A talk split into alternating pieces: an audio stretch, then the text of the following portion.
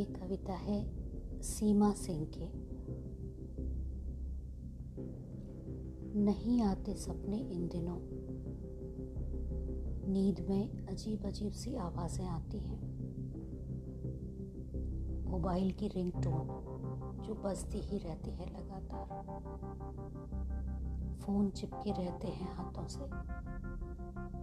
नींद में भी बड़बड़ाते हुए करवट बदलते ही सुनाई देती है। एंबुलेंस के सायरन की आवाज़। किसी की आर्त पुकार मेरे दाएँ बाजू के कंधे से चिपक कर बैठ गई है। भैया प्लीज़ कुछ करिए। लाख कोशिश पर भी हट नहीं रही वो आवाज़। ठहर गई है उनकी भीगी आँखें मेरी नींद में। वे हॉस्पिटल के कॉरिडोरों में नहीं मेरे सपने में चहलकदमी कर रही है।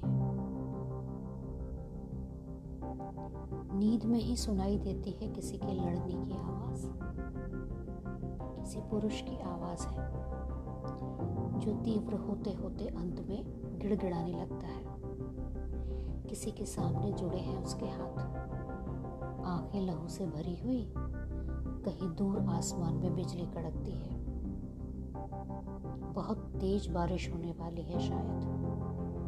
पर मेरी नाक मिट्टी की सौंधी महक से नहीं, जलती चिताओं के धुएँ से भर गई है। धुआँ इतना गाढ़ा है कि सांस नहीं आ रही। फिर से कोई खटखटाने लगता है नींद में।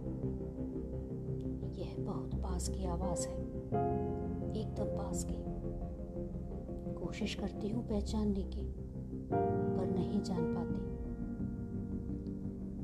बेचैनी में खुल जाती है आँख। पलट कर देखती हूँ, कमरे में ही लेटे एक दूसरे व्यक्ति को, जो फ़ोन पर बता रहा है किसी को रात के इस पहर।